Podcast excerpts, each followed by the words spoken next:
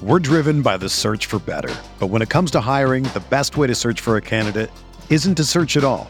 Don't search match with Indeed. Indeed is your matching and hiring platform with over 350 million global monthly visitors, according to Indeed data, and a matching engine that helps you find quality candidates fast. Ditch the busy work. Use Indeed for scheduling, screening, and messaging so you can connect with candidates faster.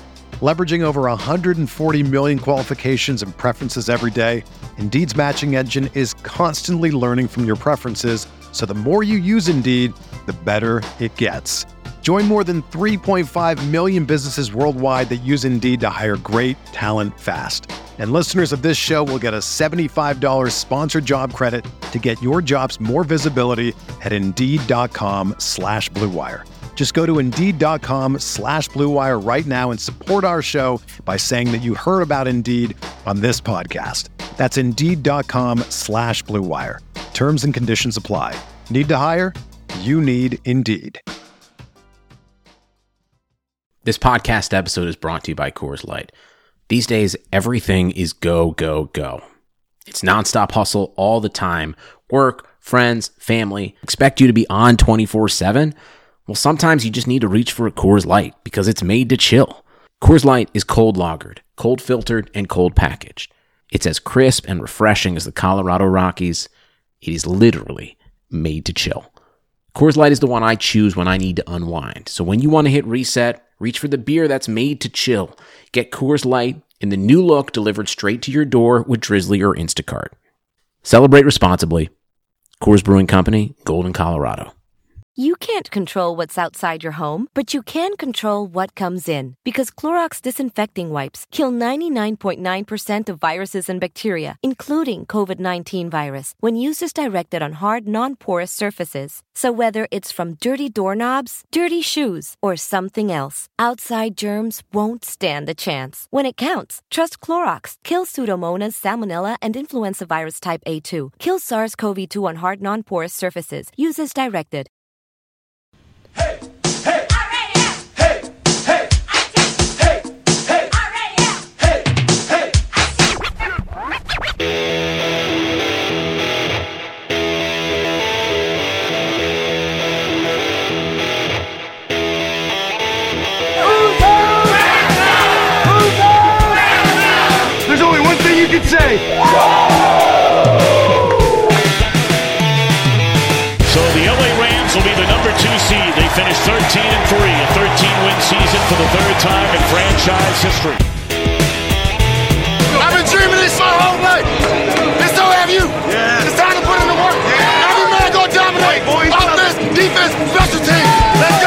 talking about? Greg Zuerlein sends the Rams to the Super Bowl. LA will play for the Lombardi.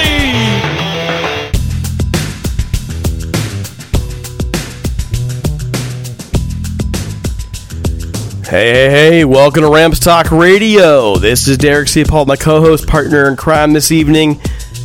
The man, the former Los Angeles Rams defensive back, Michael Stewart.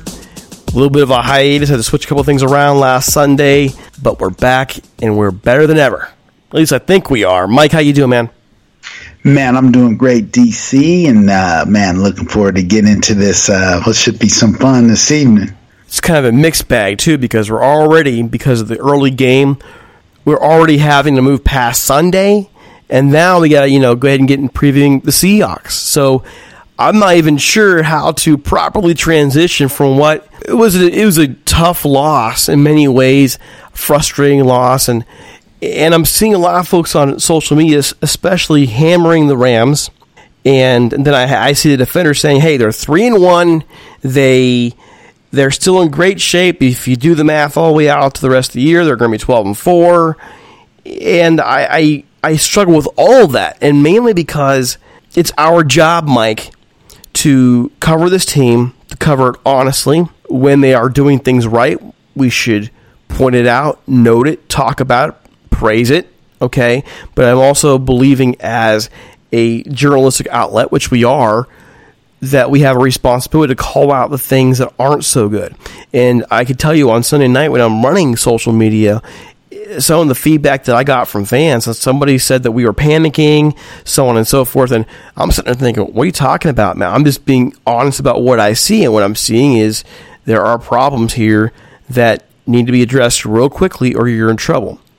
I don't know if that's what you saw, and this is the first chance we've had to really talk about it. So here you go, man. What are your thoughts? Man, I totally agree, but we've talked about this, and I keep going back to when you're not playing everyone in the preseason. And again, do you have to make the starters go three or four quarters? No.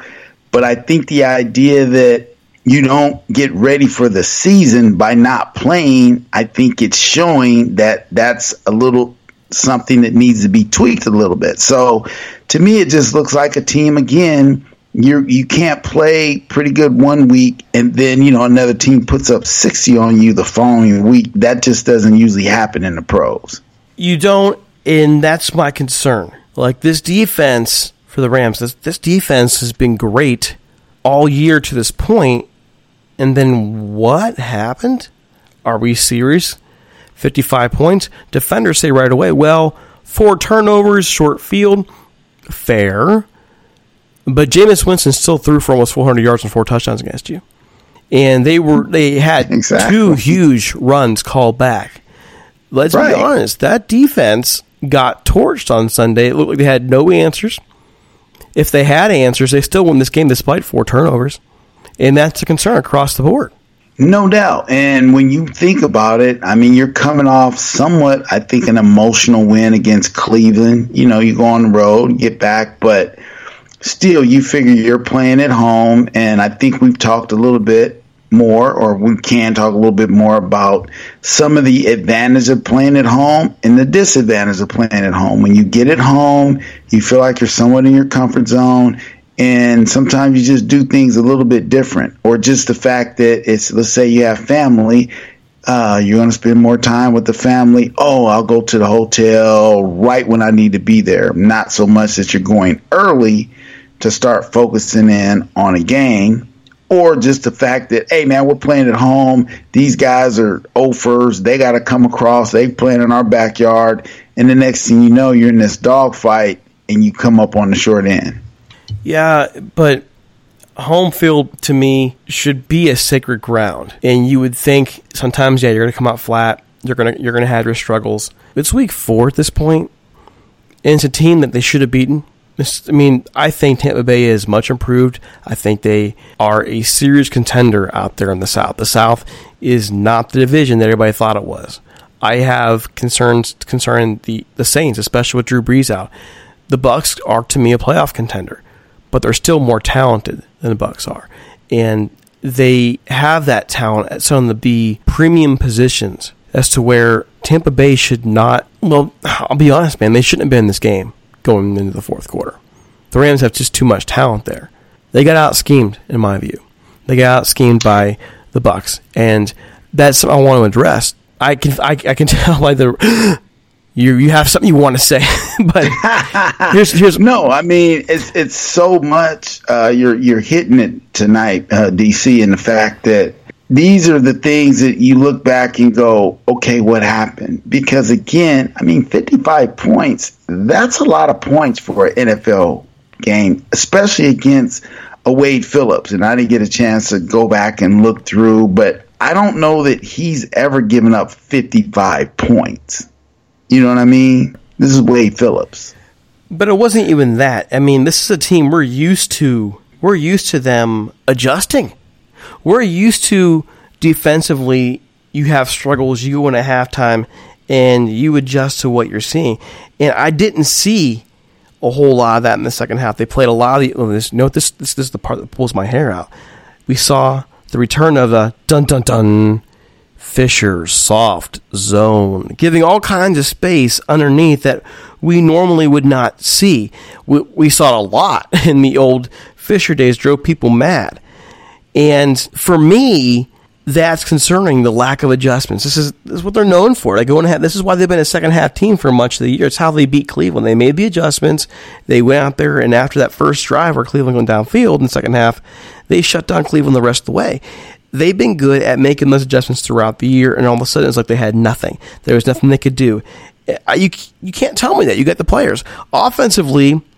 Looking at reports today, this is crazy. Pro Football Focus has the Rams' offensive line ranked dead last in the league, dead last, and it blows my mind at how quickly people are just ready to hammer Jared Goff. It's all Goff. It's all Goff. It's put all the blame on Goff.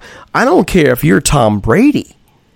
If you've got nobody protecting you, you're going to make mistakes.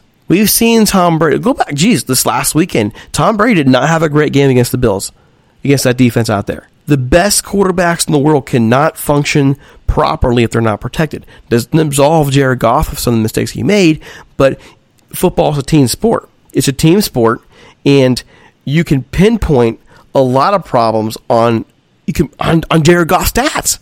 You go look at Jared Goff's stats, and well, he he threw three interceptions, he had a fumble. Well, look at the fumble. The fumble, he's running for his life. He's running for his life. He's down. He's losing the game. He's trying to make a play. So, should he have had the ball put away? Yes, but you can at least understand the play emanates from an offensive line that didn't protect him, and that's the problem. Goff deserves to be criticized for his mistakes, but we can't let the rest of the team off the hook. And I'm I don't want to go at Sean McVay and hammer Sean. I think Sean McVay is one of the best young coaches in the league. I believe that one day he will guide the Rams to Super Bowl victory. He's also 33 years old and still learning how to be a head coach in this league, and he's going to make mistakes. And when you are scheming your offensive game plan the point where your run to pass ratio makes your team one dimensional from kickoff, you are already hurting your team. And the instant response I got to that was, "Well, you think you know so much more than than Sean McVay." No, I'm not saying that. What I'm saying is Sean McVay probably got lost in the game. He probably saw, "Hey, but there's openings out there to throw the ball. Let's go for it."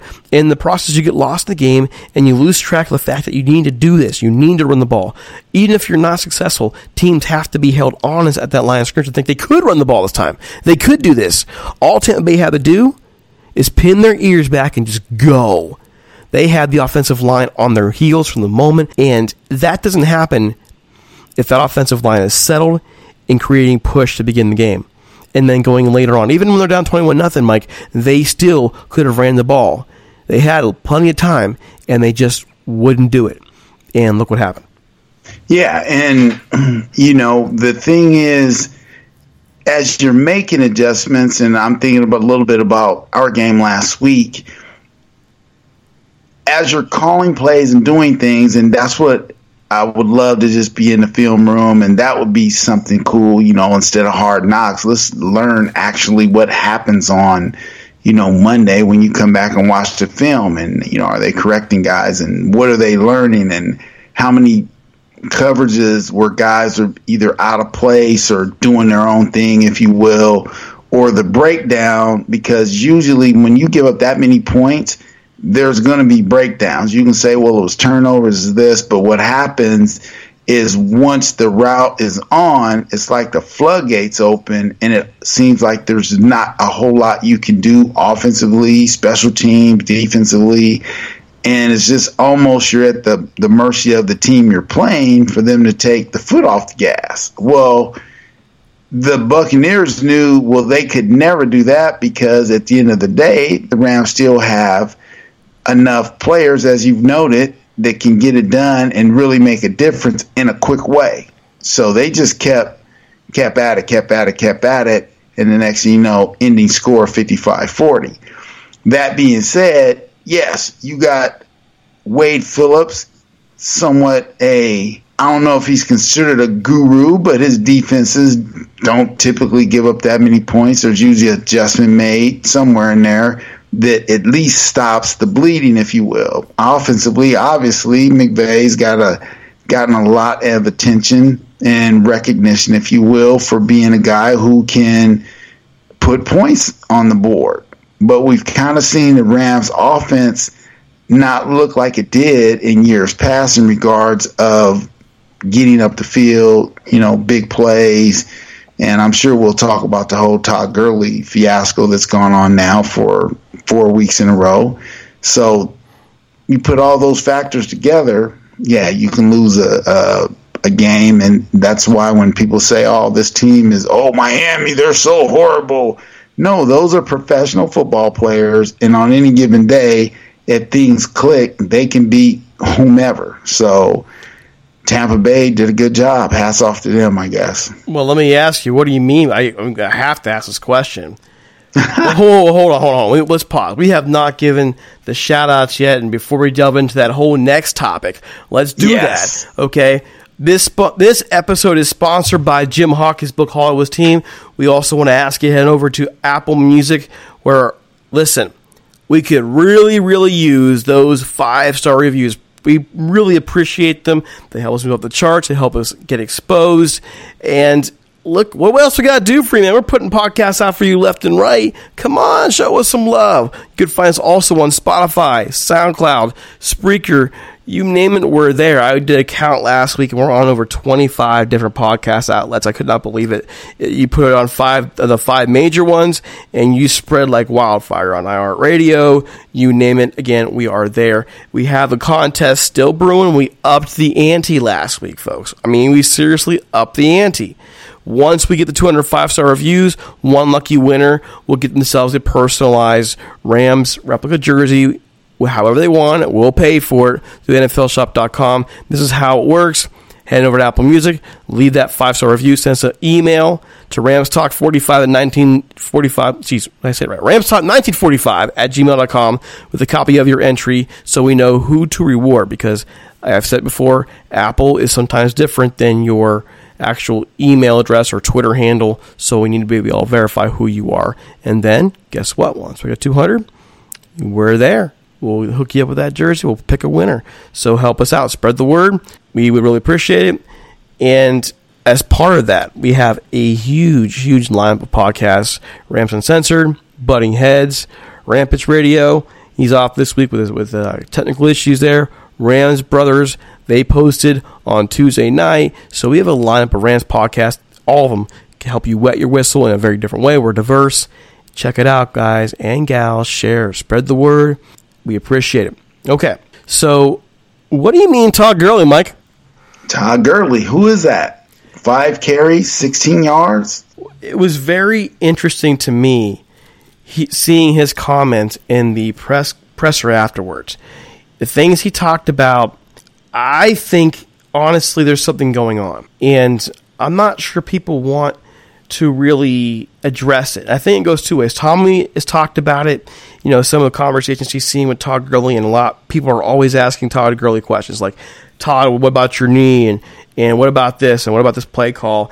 And he is tired of it. I'm sure. I'm sure anybody would.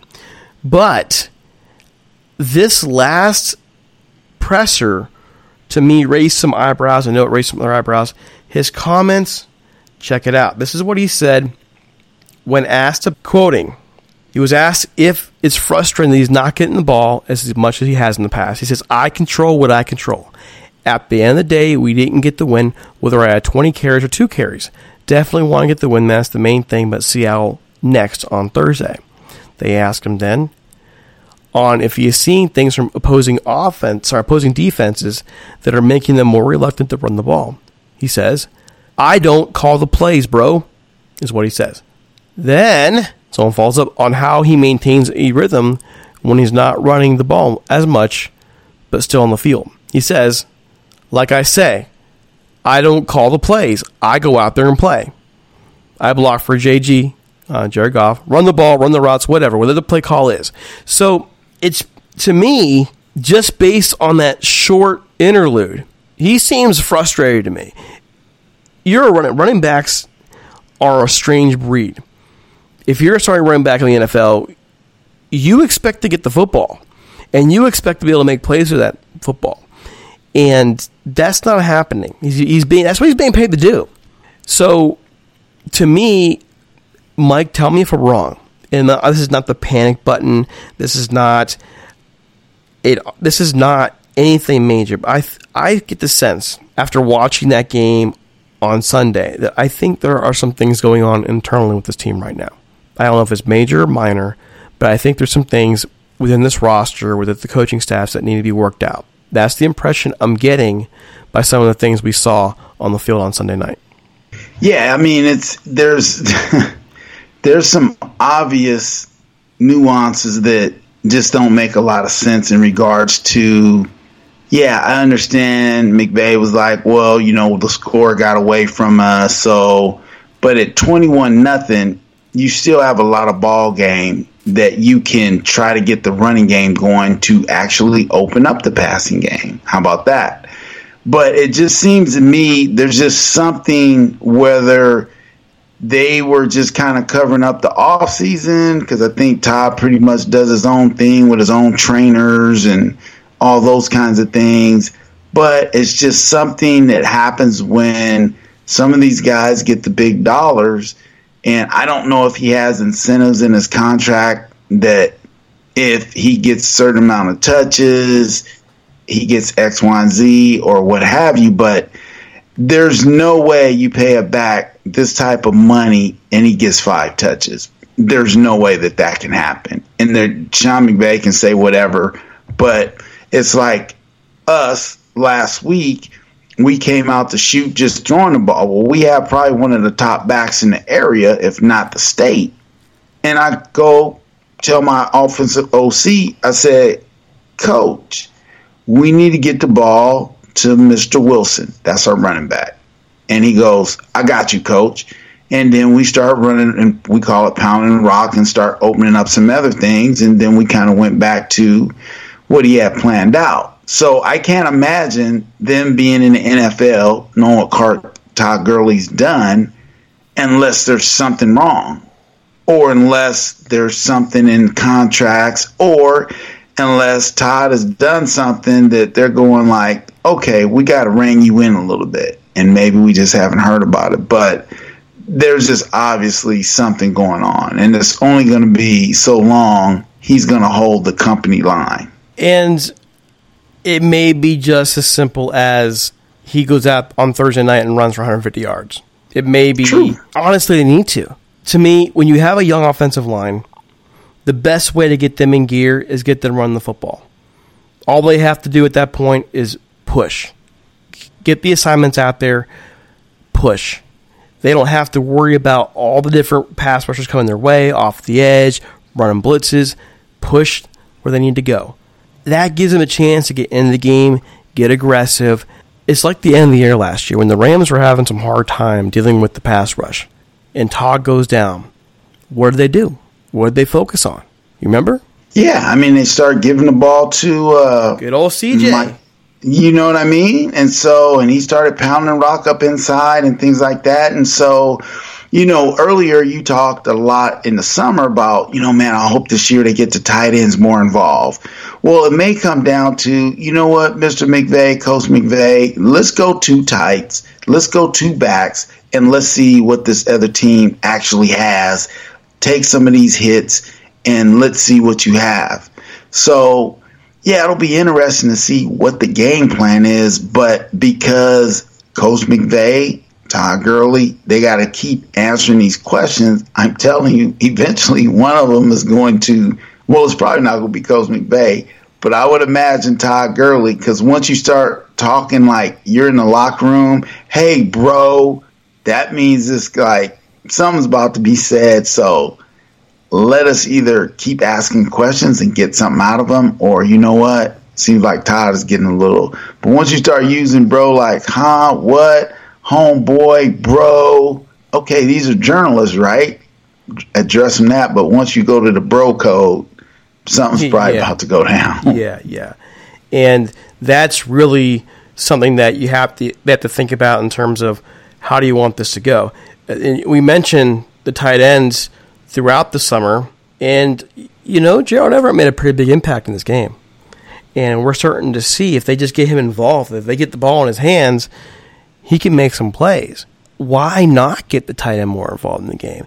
Why do you have to have a certain set? why you have across the board skill position for skill position offensively i challenge anybody to tell me that their team is more talented skill position wise than the rams right now they're deep on wide receivers are deep at tight end i really believe that tight end position is underrated for them they don't use it enough but when they do use the tight ends they make plays and you had Todd Gurley and Malcolm Brown. Malcolm Brown can be a starter in this league very easily. He would be very easily on many teams in this league. And then you have a young draft pick behind Darrell Henderson, who we know is just still learning the offense. So they're deep in all these places, and yet sometimes you just got to find a way to use them. If it's not working the way you want to work, if you have to make adjustments, what team in the NFL has more weapons right now than the Rams do? What team? Right, right. And so this is where things start getting a little dicey with Coach McVay or the pundits and the people like, oh, you know, I saw Hasselbeck saying something in regards to, well, we're the ones who anointed him offensive guru and so on and so forth. So now the question becomes, okay, Coach McVay, is that all you have?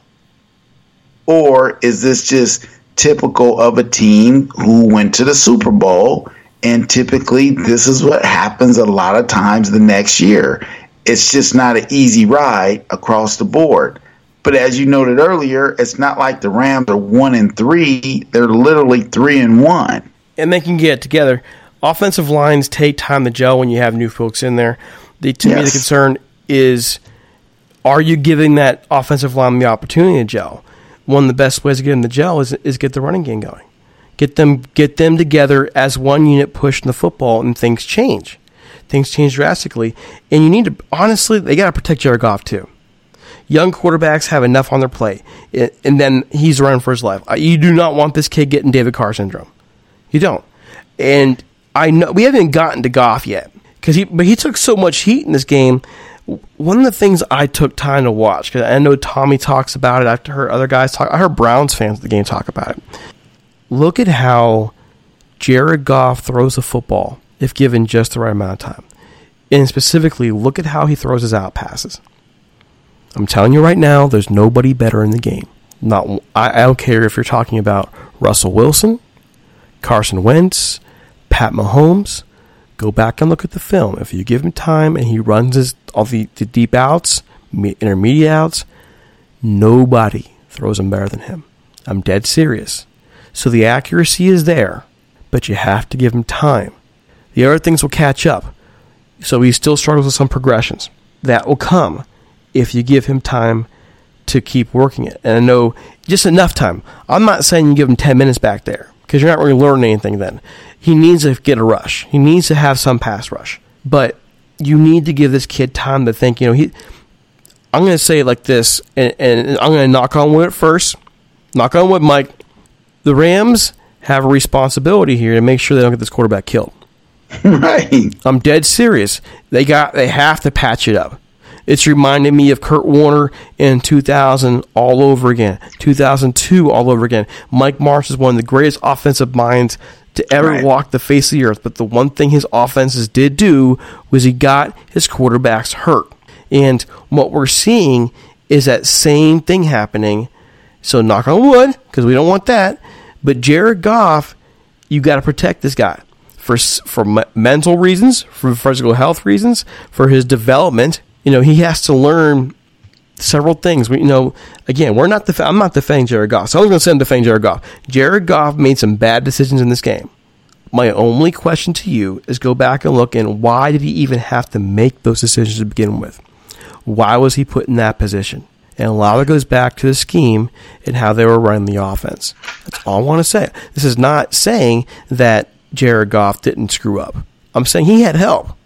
Well, the biggest thing is from a defender standpoint is the goal is to get the quarterback out of his comfort zone, whatever that is. You know, if a guy like uh, Patrick Mahomes, he likes to be a guy that's a playmaker out on the edge, well, then you keep him in the pocket.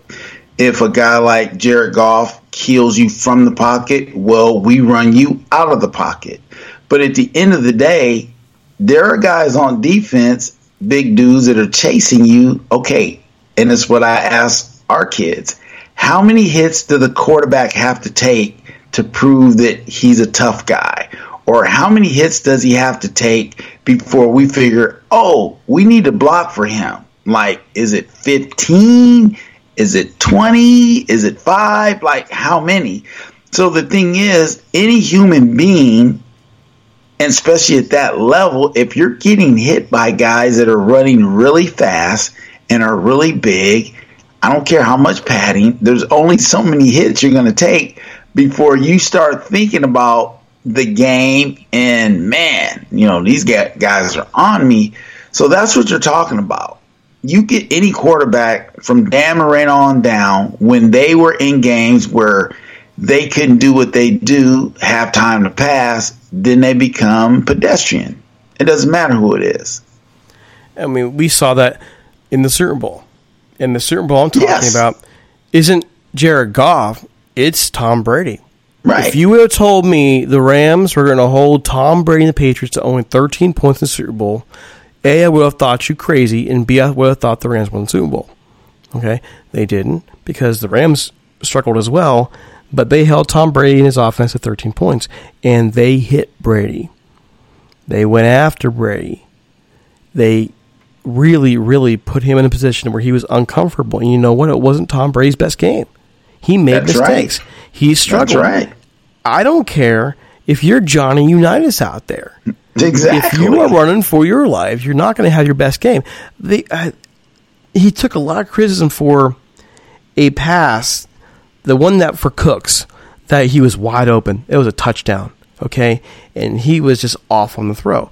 People forgetting, go back and look. He was running out of the pocket, he was under a rush, and he threw the ball.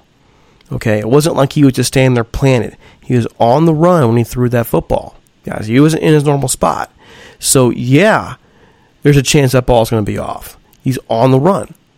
He overthrew Everett. Was it Everett? Okay, those happen. Rather you overthrow than underthrow. They're going to happen. Quarterbacks. It doesn't matter. Every quarterback misses. Everybody. But if you're going to pick on, well, he missed the deep throw. He missed this dude, go back and watch the film on that. Watch the film and look, he was under duress. Almost all of his mistakes come under duress. Why? Because he's trying to make a play. Now, Right. Right. I mean, even in some cases, he doesn't have a choice. Like he's trapped, you know. So he can eat the sack, and then and then people get mad at him because he ate the sack Get rid of it. Get rid of it. when he's surrounded by dudes. Okay, you know, Right. he's not getting rid of it anywhere. Okay, it's not happening. So no matter what you do, when you're the quarterback of the franchise, you're going to take heat. And because it's Jared Goff for some reason, there he goes after Jared Goff in that game had some great throws. He had some bad throws. He had some bad reads. He had some good reads. There's lots of good there. There's lots of bad there. But the blame for the loss does not sit solely on his shoulders. It does not. The offensive line is the last in the league right now, and for good reason. And Sean McVay, his scheme on this game, he's like I, I again, he's a better coach than me. I'm not a better coach. I don't know the game as well as he does. I'm just saying, in that moment, in that time, he made some bad choices for whatever reason, and this is what happened. Does it make him any less of a football person than me? Of course not. What I'm just saying is, even the best coaches in history make mistakes. And it's obvious that in the game plan that day, a detrimental mistake for his team. Yeah, and and you re- you got to realize that regardless of the team across the Bruce Arians is a pretty good coach. I mean, we saw what he did all the years when he was in Arizona. So it's not like he was coaching against a first year coach, didn't know how to pick his staff. No, he has some good coaches on the team. And who's to say the games Tampa Bay lost early weren't flukes that they just, you know, new scheme or whatever and they're trying to gel. And who's to say they're better than what their record is? But as you noted earlier, when you're at home, that's got to be somewhat sacred in that you got to take care of home field. And usually, if you do that, you have a pretty successful season. So, you know, it's pretty hard for us to stomach, like, wow, a team comes from the other coast and, you know, they beat us by 15. But not only was it 15, they, I mean, they almost put up 60 on us. So, and that that's something that has to be dealt with defensively because me being a defensive coordinator for our school my thing is no i want to make sure we're getting the ball back into the offense's hands as quick as possible creating turnovers And it doesn't matter if we don't let them score, we're never going to lose. That's kind of my goal every game, you know. So, uh, yeah, it'll be interesting to see how this thing plays out with Gurley and Goff, and you know, is there infighting now? Is there going to be fingers pointing? You know, I don't know. Hopefully they just gel. Hopefully they figure, you know, I, I'm a, a believer this is a marathon. And sometimes that marathon covers multiple seasons. And when you have a young offensive line, it might just take a year or two to really come together the way you need to come together. They're young guys. And hopefully people can be patient about that. Hopefully you can look at the future and say, okay, it's still there. I would say that it just takes time when you make so many changes in the offseason for everything to come together. It does not mean they're any less a Super Bowl contender, but they have to find the answers and they have to find it quick. You got Seattle this Thursday, which we're about to get to. You got San Francisco. You could be in serious trouble here if you don't pull things together. There's a reason why a lot of simulations had the Rams struggling early in the year. People forget that. Some people, uh, they, some folks had the Rams starting off the year at like three and six. I don't believe they're going to be three and six. Not for the life of me. Never. No. I mean, they're too good for. They're too talented. But the reason why is because they have these gaps, these things that they have to people have to worry about. So, all right, folks, it is time to get for us to get to Seattle. Before we do, we do want to go ahead and give a shout out to our sponsors. They're MyBookie. Check out the promo with them. If you happen to like this stuff, man, use the promo code. You'll get a little bit, little bit off. Here it is. You can't control what's outside your home, but you can control what comes in. Because Clorox disinfecting wipes kill 99.9% of viruses and bacteria, including COVID 19 virus, when used as directed on hard, non porous surfaces. So whether it's from dirty doorknobs, dirty shoes, or something else, outside germs won't stand a chance. When it counts, trust Clorox. Kill Pseudomonas, Salmonella, and influenza virus type A2. Kill SARS CoV 2 on hard, non porous surfaces. Use as directed. All right. Also, Jim Hock, our longtime sponsor, and it's, I love getting emails from him. He like he just sent me an email after the game on Sunday, kind of giving his take on it. Let's just say he wasn't happy either. But Jim, longtime supporter for us here, he provided us with a great opportunity to build this place up, and so least we can do is talk to you about this great book he wrote. Okay, most of us, I mean, seriously, me, I am hooked on Rams history. That's actually how Michael Stewart here wound up becoming a part of the staff because I reached out to him to talk Rams history with him, and we hit it off. And now look, at he's Michael Stewart, the podcast host. So becomes from Mister Mister Derek's history addiction. Okay, I love Rams history. Many people do. If you love Rams history, you want to learn about those 1950 Rams. Jim Hock's got the story for you. It's Hollywood's Team grit, glamour, and the 1950s Los Angeles Rams. Folks, it's a story about his dad, John. He was offensive lineman for the team from 1953 to 1957. So check out the son's story of, fa- of his father, the team he played for. This era of glitz, glamour, feature Hall of Fame. We're talking about the Rams in the real peak period in terms of growth in Hollywood, like the stars. This is who these guys were. They were stars out there. Norman Van Brocklin, Elroy, Crazy Hirsch, Tom Fears, Les Richter, all these wonderful, amazing players. You get the story on them. Check it out. Hock's book is online at hollowsteam.com and on Twitter, Team. It's available both in hardback and electronic form at Amazon, Barnes & Noble. Paperback It's on the way as well. You can find this book pretty much everywhere if you love sports books. I've read it. Many people on our staff have read it. It goes to a great cause, Homeboy Industries. Really, there is absolutely there are no excuses if you love Rams football and not go check out this book. It's worth your time. And please do us one serious solid here. If you have read the book, go to Amazon and leave this man a review. He put his heart and soul into it. It's worth the review. Please do so. Okay, Seattle. We got in touch with Corbin Smith. He's now the head honcho for the Locked On Seahawks podcast. He's been on, he's just all over the place. This guy covers everything Seahawks. Let's get you in. Here it is Corbin Smith for Locked On Seahawks. All right, folks, we're here to Corbin Smith. Now, I, I kid you not, every time we call Corbin, Corbin always has a different place. I think he's settled now with Locked On Seahawks. Is that correct, buddy? Locked On Yep, Seahawks? that's correct. Locked My on gosh. Seahawks daily podcast. So I got I got to give you props for this reason because you have been the epitome of hard work. Last first we first met you, you were Legion of Twelve. You kept moving in, up the chain, going to Seahawks Wire, uh, Seahawk Maven. Now you're with Locked On Seahawks, which you know, all the Locked On podcasts are pretty stinking good. And you know that's that's some props, man. Uh, just the hard work. Congratulations on all the work you've done. Yeah, it's been nice to you know reap the rewards and you know, still getting to write for Seahawk Maven to handle my journalist uh, Yeah. responsibilities and, then also have the Locked On podcast. Uh, it's been nice. Uh, the work has not slowed down though. If anything, it's accelerated with uh, the changes. So uh, it's been a lot of fun so far this season. Looking forward to talking some football here. And they do indulge your your film study addiction, right? Eh, to an extent, uh, I've had a little tougher time doing as much of that as I want to with all the other ki- time commitments that I have. But I can still uh, dive, uh, diverge in a little bit of film occasionally. So Yeah, well, it's kind of like you know, it's kind of like the the football podcasters. Like they just want to just stick a needle right in and just inject that right into your veins. Film, film, film, film. You got to have that film. So all that talking and all the film we've been watching on, I'm sure both these teams this year. Uh, for us on our side of this last week's debacle, it's a little frustrating. There's some good things, there's lots of bad things, and lots of things are up in the air for the Seahawks.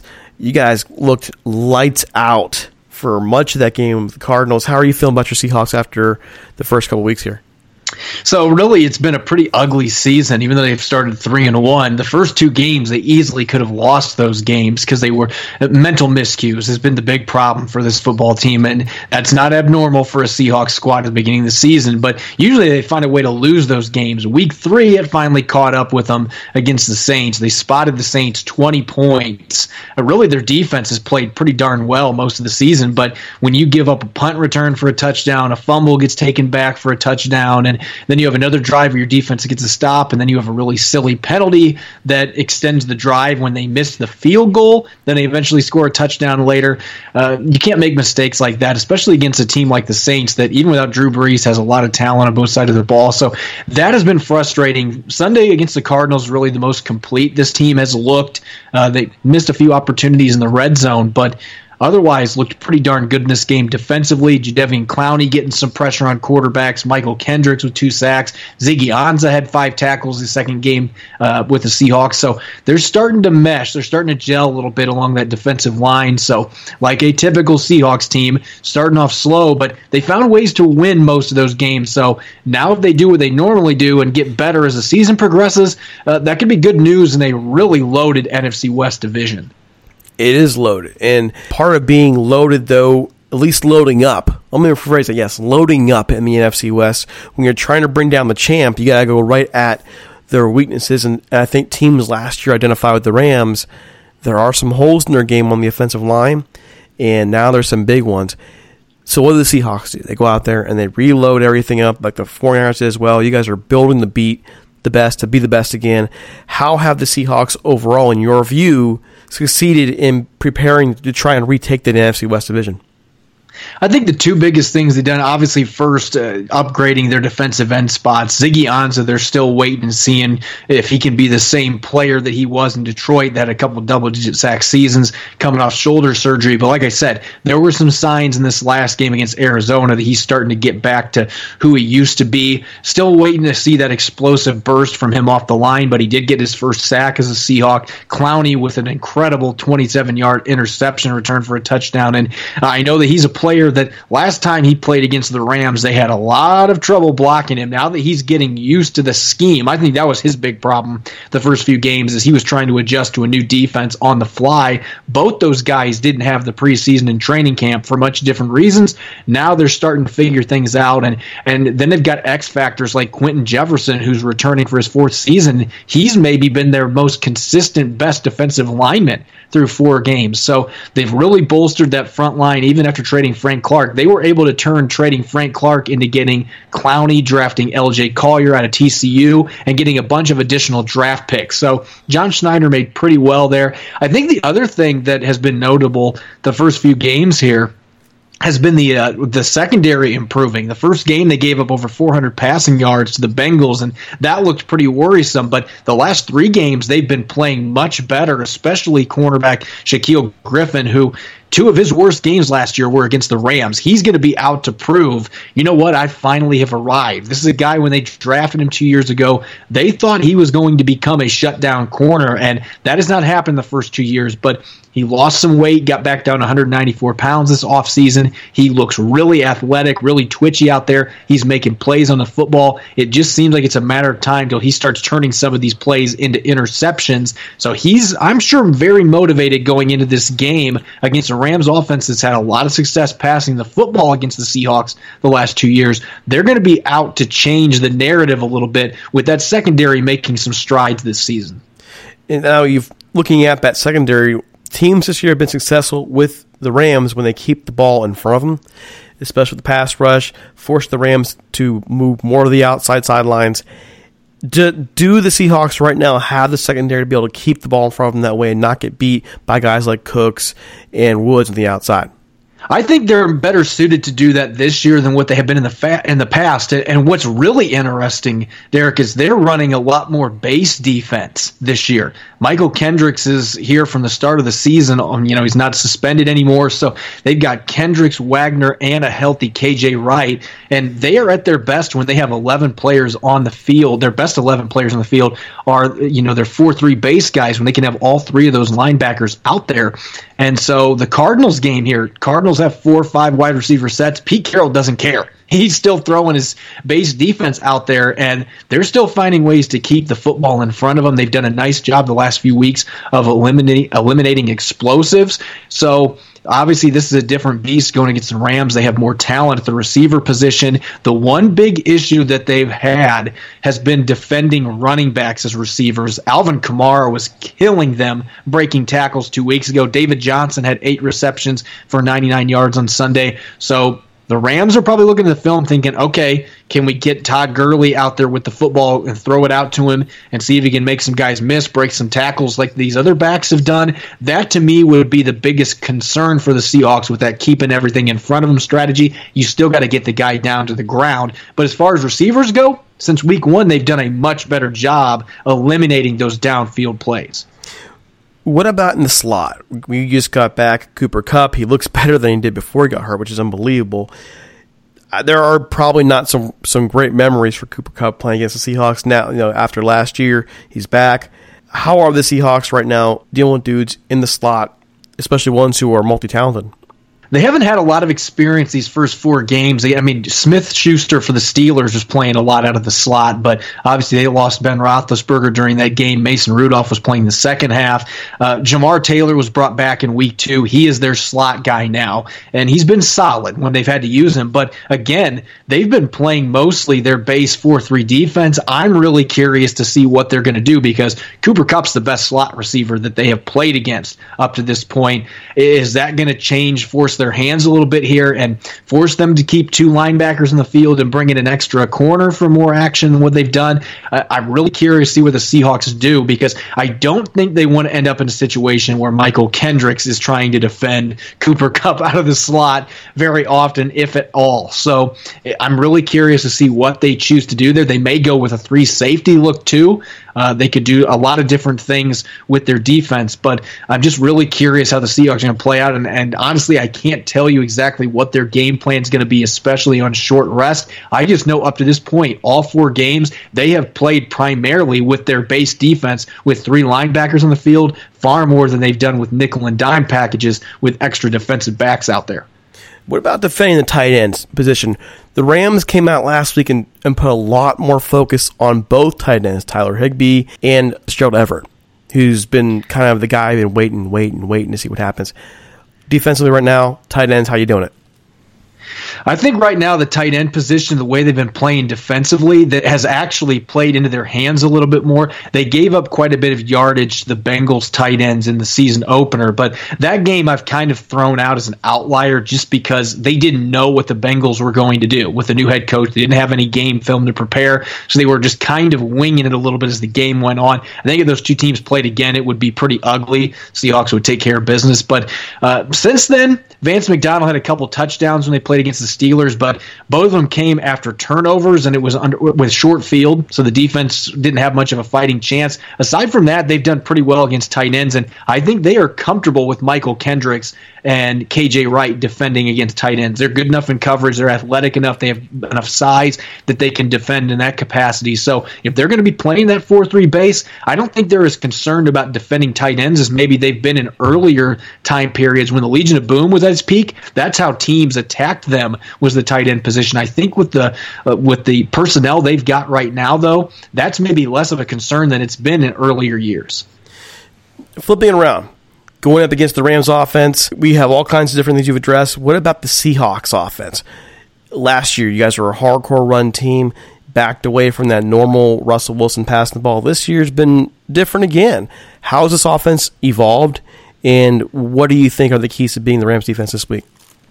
Well, it, you know, sometimes you got to go back to what's worked in the past. So I know that this team has they've relied more on the quick passing game. They've been a little less predictable. Early downs, more first down passing. So uh, kudos to Brian Schottenheimer for that. That's something that fans were clamoring for. And still not the perfect offensive coordinator. He's been getting plenty of flack for you know just let Russell Wilson win the game early, and that's not always the case. They did that this past weekend against the Cardinals, but sometimes, like I said, you got to go back to what's worked in the past. And I still think looking at the Rams defense, you can't let Aaron Donald single handedly ruin your game plan. And I think the best way to minimize his impact is getting that downhill running game going and preventing him from pinning his ears back. If they end up behind the sticks a bunch in this game, there's a chance it can get ugly because that offensive line for Seattle is still not great. They've been kind of disappointing, to be honest, these first four weeks of the season, and they haven't faced anybody like Aaron Donald yet. So if they end up in positions where Russell Wilson's under duress, the, the line's not protecting, they're behind the sticks, they're going to be in trouble. But I still think, especially coming off their best game running the football on Sunday, Chris Carson looked like Marshawn Lynch out there just breaking tackles left and right.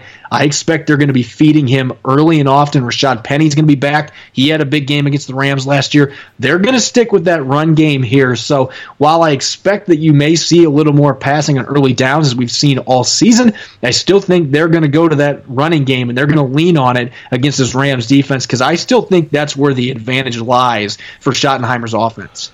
For your running games right for the running game right here, you guys did a great job really establishing things, surprised everybody. But you just mentioned you you have concerns about the offensive line. What is different with the offensive line this year that has you concerned about where they are? Well, there's a couple things that jump out. For one, Germain Ifedi at the right tackle spot. He made some big improvements last year. This year, it seems like at best he's flatlined in his fourth year. He's had some real trouble giving up pressures the, at the right tackle spot. And Mike Iupati has been banged up going into the season. Last week was his best game easily for them at left guard. He looked pretty good. So the key is keeping him healthy. Durability's been a problem. Same thing for DJ Fluker. Justin Britt was battling, I think, playing through a knee injury the first couple games. He got banged up in the opener. So he looked a lot better on Sunday as well. So maybe that was just health related. The interior line was struggling. Maybe the most concerning thing to me right now has been Duane Brown at left tackle. He's 34 years old. It, it, seems like he is not playing at near as high of a level as he did last season. He had a lot of trouble with Terrell Suggs last week, so he's also been nursing a biceps injury, though. So maybe that's playing a role there as well. Not 100% sure on that, but certainly we know in the NFL, guys can look great 32, 33 years old, and then they can just hit a wall. I don't think that Duane Brown has reached that point yet, but certainly his performance has taken a bit of a dip at the left tackle spot this year, which the Seahawks cannot afford to have happen. He is the linchpin of that offensive line. So hopefully it's just health related and, you know, getting those preseason reps the first four games of the season out of the way, and he's going to start playing at a higher level, kind of similar to what Whitworth's been dealing with on the Rams mm-hmm. line. Yeah, and the Rams and the Rams line right now is a mess across the board. Makes you really rethink the strategy in terms of letting two veterans go and not going higher in the draft for offensive line guy. On your offensive line, though, the potential still there. At the very least, get back into the run blocking the way you guys were last year. In terms of offensive scheming, has the offensive line's struggles affected at all any of the play calling though? I think that they've had. There's been a few games. I'll give you an example. The Pittsburgh Steelers game in Week Two. They really had to rely on that quick passing game early because the first half the Steelers were getting so much quick pressure uh, in the pass rushing department, and they really were shutting the run game down. The quick passing game ended up opening up the run game in the second half, and so you really have seen, like I said earlier, that's kind of been something that's been a bit of a development this year as they've really incorporated that quick strike passing game more than what we've seen in prior seasons, especially the first year that Schottenheimer was the coordinator. So you're seeing more of that, trying to negate the issues that offensive line has had. Last week, I saw more play action shots, more downfield opportunities for the Seahawks. Russell Wilson still able to extend plays uh, that appear to be broken using his legs. And at the same time, he's shown some maturity and he's more willing to take hits in the pocket now than he would have earlier in his career. So uh, the Seahawks, I think, are still planning to be an explosive downfield passing team. That's what they want to do when they throw the football. But early on in the season, the, the offensive line has not allowed that to happen if they continue to improve, like I said, this was their best game up front against the Cardinals, who I think their front line, Arizona's, is okay. Terrell Suggs, Chandler Jones, they've got some guys that can get after the quarterback. So it was a decent test. Their secondary is a major issue for them, but that front line is solid. So I think it was a decent measuring stick for where this team is going. Getting Mike Iupati healthy back in the lineup is a big deal. Fluker played his best game. Britt looks much better than did early in the season. So I think there's some reason for optimism there for this front line, but this is still a team that's built around running the football. Their line is built to run the football. This is not a team that has assembled its offensive line wanting to throw 50 times a game. So the fans that are wanting that, the personnel just doesn't match up for that. But you do have a young rookie named DK Metcalf. He was kind of the story on draft day, the way he dropped and dropped, and the Seahawks finally got him. How is he adapted to the NFL game? Is he looking like your big number one in the future? Give us the feeling here. DK Metcalf last week was his worst game as a as a rookie so far. Just one reception for six yards. Uh, he, I believe he had four or five targets. Russell Wilson was struggling to get the football to him, but uh, what you've seen, this is the obvious. You knew he was going to be a downfield threat. He's made a couple outstanding receptions downfield. Uh, Russell Wilson loves those deep balls, so it's that's been a perfect fit. And he's also showed that he's a little better route runner than people realize. He's still mostly running verticals downfield because that's his strength, and the Seahawks would be stupid not to do that with a guy that has his size and athleticism. But he's uh, made a couple really nice receptions this year where he was able to get away from corners with nice route running savvy. So I still think he's got a lot of room to grow in that department, but maybe it was more the offense he was playing in in college than his skill set that limited his route running uh, on you know his college film. What I've seen, he's a little more versatile than people realize. I think he's going to bounce back from last week. Rookies, all rookies deal with those games that they're going to have where it's kind of a welcome to the NFL moment from a negative standpoint. I think Sunday was that for him. He's going to be hungry, motivated to come out. But overall, he's looked really good. And Russell Wilson has shown a lot of trust in him. That's the big thing here. You can tell those guys already have pretty good rapport going. They're trying to fix up their fade routes. That's been a little bit of a struggle here. But overall, they have to be pretty pleased with where he's at in his development, especially after missing three preseason games with a knee injury and having a minor surgery. He came out in week one one and looked great. So the Seahawks have to be pleased. So, what are your overall X factors for this game? I think it comes down to the offensive lines for both teams and quarterback versus quarterback. And big reason I'm mentioning the offensive lines is, as you talked about, uh, the Rams O line, it's been an absolute struggle for them. Uh, they've kind of taken on the Seahawks role from a few years ago. That's how bad they've looked these first four games, and and that's really been an issue for Jared Goff. They've been able to run the ball when they've actually ran the ball, when they've actually tried to. They've got decent numbers, but they haven't really been able to get the balance on offense because of the offensive line. And so I look at Seattle's front four getting Ziggy Ansah back. Jadeveon Clowney's figuring things out. Quinton Jefferson, Poona Ford's a really good defensive line in the interior. Rasheem Green is making some strides. Uh, I think this is a game that they can get some pressure on Jared Goff, and if they're able to do that, we saw what happened last weekend, especially playing in Seattle. That could be a major problem. So Seattle on the on the other side, they've got to deal with Aaron Donald and company, and they've had their troubles with that. So then on the Seahawks side, it's more about the run blocking. Are they able to establish the line of scrimmage as they did both times these teams met last year? If they're able to do that, it's going to slow down that pass rush, and they'll be able to take their shots as they did in those two games last season. So to me, it comes down to line play and the quarterbacks. If Jared Goff has time to throw as he did last year he's going to have a great chance for success against the Seahawks defense. But if he's not able to, we've seen him uncork quite a few interceptions early this season. I think Seattle can force him into some turnovers. It really comes down to that offensive line on each side. That is the ultimate X factor here. One thing I do want to ask about, and I mean no offense to any Seattle fans, okay? Home field advantage in the past 10 years in Seattle, or longer, really, has been, you know, like you call it the 12th man. Last couple years, though, I think it really sort of began with that Rams game, that debacle for Seattle a couple years ago, which I'm sure you have no inclination to talk about. Um, we've seen them take some losses at home, like the Saints game.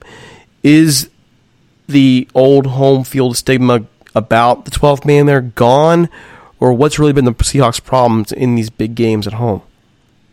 I don't think that it's gone necessarily. I think you see this a lot of times with teams when they have a lot of sustained success. Uh, ticket prices get driven up. And I do think that's impacted some of the people that can actually go to games.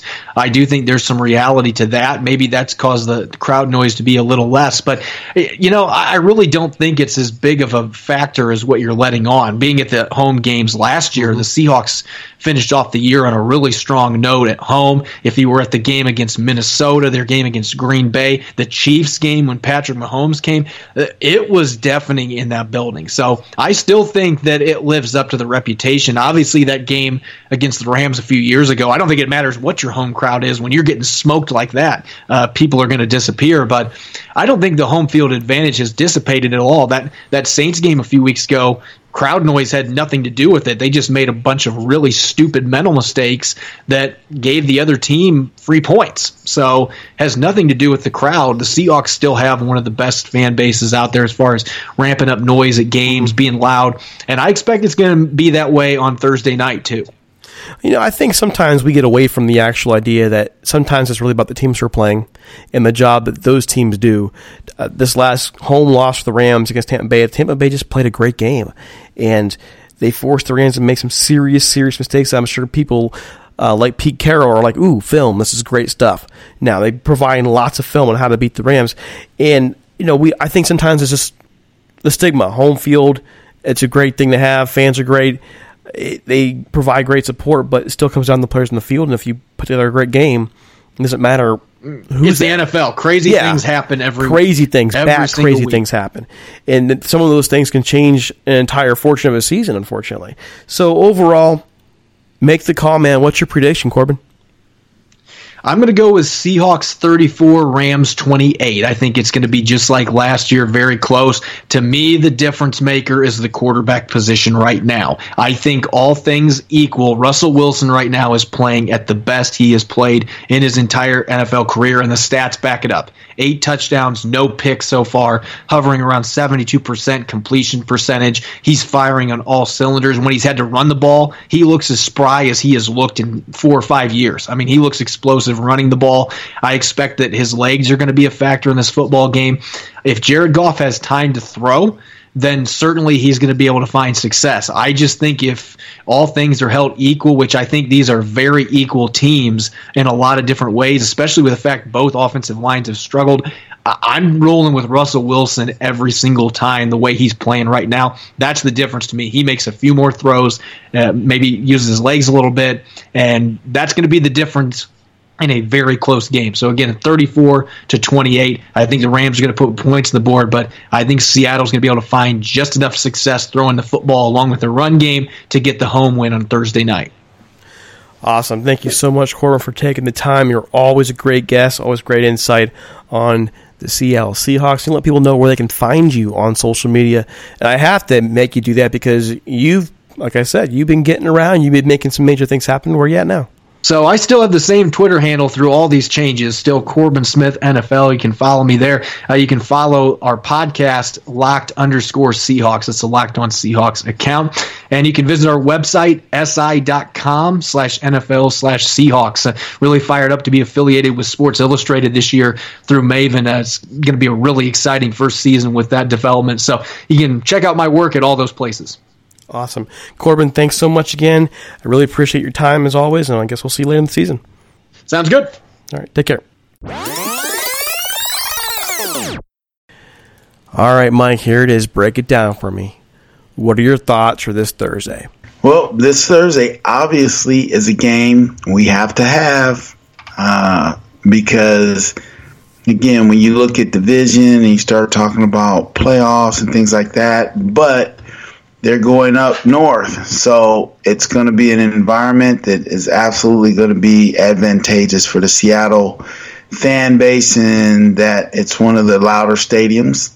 Uh, so, and they know how to, to put it on the opposing team. So, again, is it a game we can win? Yeah, I, I think what the Aqib Talib said earlier in the week, one of the good things about having a short week is you don't have a lot of time to dwell on the last game. You got to get moving. So, hopefully that'll play out, but we're going to need to be able to run the ball a little bit more, and we're going to need to help with, I'm going to say, maybe the shorter passing tree so that Goff, uh, Jared can get that ball out a little more quicker. And definitely we got to shut down some of the turnovers, but we definitely got to just get the ball. And, and it, you're going to be playing uh, the Hawks. Their defense isn't, isn't as stellar as it's been, but playing at home, it's probably going to seem like it is. So, uh, we need to make sure we're at least getting a few first downs before we have to punt. It needs to happen. Uh, you really need to move the ball, get some push, get that getting out of the game. It's all uh, Corbin mentions it. It's all about the offensive lines this game. If it's about the offensive lines and the Rams are able to create that push against some strong, strong competition, and we're talking Clowney, Ansah. I mean, those, those guys are amazing athletes. They're going to create a pass rush. They're going to create havoc. They need to be able to get the Seattle defense on their heels. The secondary is vulnerable for the Seattle Seahawks. You have to move the football. And another key thing, Mike, that I want to see on this on this day, Seattle is. I'm going to be honest, and folks aren't going to like this. To me, Seattle is a Super Bowl contender. They haven't gelled yet. In that respect, they're a lot like us but they have talent at the skill positions. They have the ability to really make some plays defensively. They don't need to be a juggernaut offensively. They have loads of talent on defense. They built that defense to beat the Rams. So right now, to me, Seattle is neck and neck with the Rams overall in the NFC West. San Francisco, I have some doubts because I haven't seen them play any of the contenders quite yet, but that's going to change real soon. So I look at this and I think this is in a lot of ways almost a must win for the Rams. And the reason why it is is because of the way they've played thus far. You go back week one, week two, week three. When was the last time we saw the Rams put on a complete performance? Right. And I think that's that's the center of a lot of complaints. Like, why have Rams fans been salty even after the wins? And I think it's because they haven't looked good in those wins there's there have been a lot of issues. There have been a lot of good things to talk about, but can we go back to the Carolina game and think, you know, they look good? No. The the game in Cleveland, did they look good? No. Week two, how'd they look out there? All right. I mean, the Saints. Right. The right. Saints game, it was 27 9, but it was really a case of the Rams pulling away in that game. They weren't dominant for much of it. It was just a tough physical game, and the Rams out physical the Saints. But it was Right. pretty. I Right. think I think Rams fans to me are upset because they're not the team that they expect in terms of excellence. And what I mean by that is you don't expect perfection because it's not going to happen. No team is perfect. Every team makes mistakes. But the Rams have raised the bar in terms of excellence now. 4 years ago you didn't expect that. We expect excellence and when you see a lot of ridiculous mistakes, when you're seeing, say, your center missing assignment, or you're seeing your right tackle getting blown off the football, and and in this case, Havenstein is having a bad year. He's getting blown off the ball left and right. When you're seeing things happen with guys who are making a lot of money, that's what they're getting paid to do, you're not going to be happy. Even when it gets ridiculous to me when people are saying, "Hey, you should be happy. You're three and one." Well, yeah, you sure you should be happy, but it doesn't mean that you're going to be satisfied with the overall performance because you expect more. They've they've they've built that in you, right? You are still going to support your team. You're still going to want to see them do well. But if you're a fan and you after or you've been spoiled by the last couple of years on McVay, you've come to expect greatness. You've come to expect them to seek greatness. And what the Rams showed on Sunday was a team that was ill prepared in many areas against a team that's, quite frankly, talent wise, even though they're better and a contender, they're still inferior talent wise. And that's just not acceptable. Yeah, well, what you're talking about is, you know, what we do in the big world is manage expectations. Like, how do you do that with the Rams with this anticipation of the new stadium? Oh, we got the Wonder Boy coach. Oh, we got the nice looking QB. Oh, we got Todd Gurley, superstar running back. Oh, we got Ndamukong Suh, well, no longer here, but we got Aaron Donald. We got this guy. We got that guy. You know, it's Showtime LA. It's the going to be the new Lakers. It's our time. We're going to be the new New England Patriots every year we're in the Super Bowl. No, slow your roll. Let's bring the expectations back down to reality. And that is, you know, we play in a pretty good division. And so, unlike, you know, New England, they used to play in a tough division when the Dolphins were good and the Buffalo Bills were good and so on and so forth. So, some would compare apples to apples, but I think the fact that all the hype with all the new and the expectation and all right, we're back in Cali and so on and so forth. The reality of it is you're playing good teams and they're gunning for you. So the San Francisco 49er year juggernaut teams, the Seattle Seahawks, that's just been amazing to see them just be in the hunt year in and year out. You know, the Saints have come on in, in these last number of years to be in the hunt. But even a team that used to be as great as Pittsburgh, you know, they're not as good as they used to be just automatically making the playoffs. So I think at the end of the day, we got to get back to what's a realistic expectation on how good we can be or are given that we've had a number of changes, especially in offensive line. line. Yeah, it, it doesn't mean that you expect the team to be everlasting perfection. It means you just expect them to work towards that. You expect them to do things the right way. And when you when you are used to watching them do things the right way and then they don't do it the right way, and you're like, "Well, what's wrong with the team? Why is it going on?" It doesn't mean you're panicking. It doesn't mean that you are in any way a trashing the team or giving up on the team, but it's not wrong to notice when something's wrong.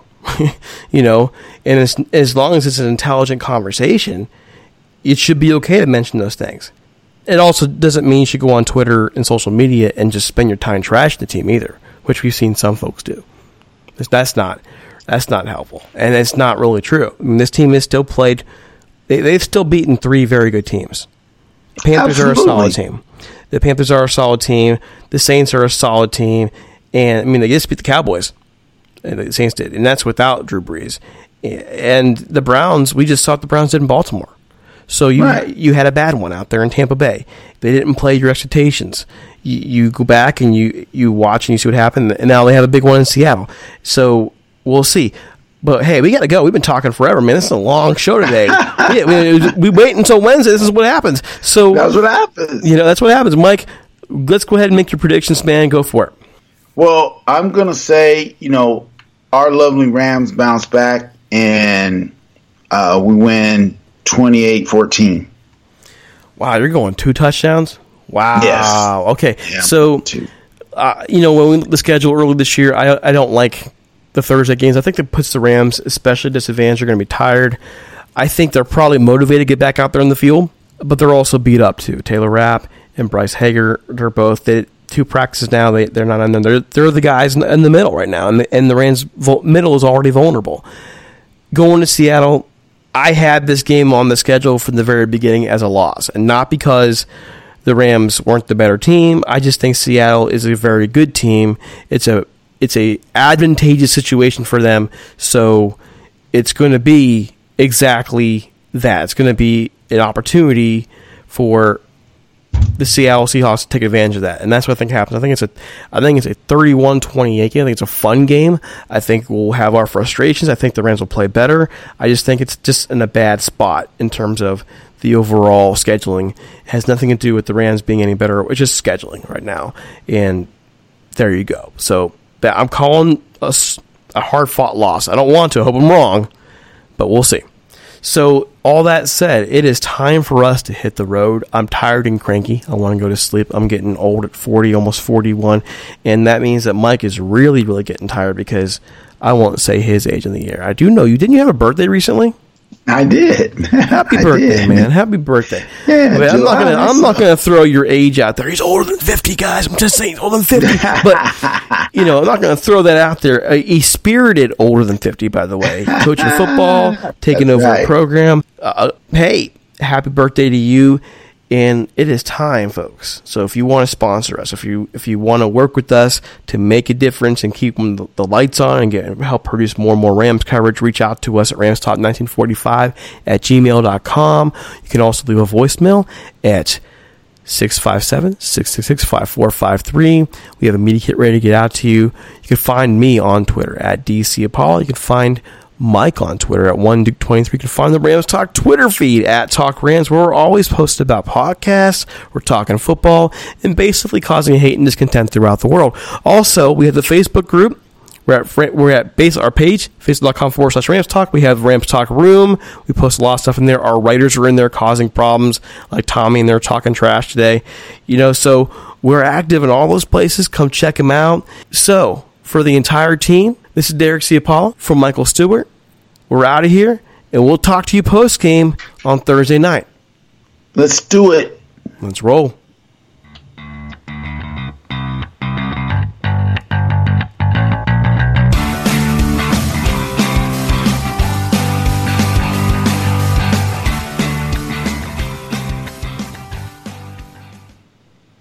Can't control what's outside your home, but you can control what comes in. Because Clorox disinfecting wipes kill 99.9% of viruses and bacteria, including COVID 19 virus, when used as directed on hard, non porous surfaces. So whether it's from dirty doorknobs, dirty shoes, or something else, outside germs won't stand a chance. When it counts, trust Clorox. Kill Pseudomonas, Salmonella, and influenza virus type A2. Kill SARS CoV 2 on hard, non porous surfaces. Use as directed.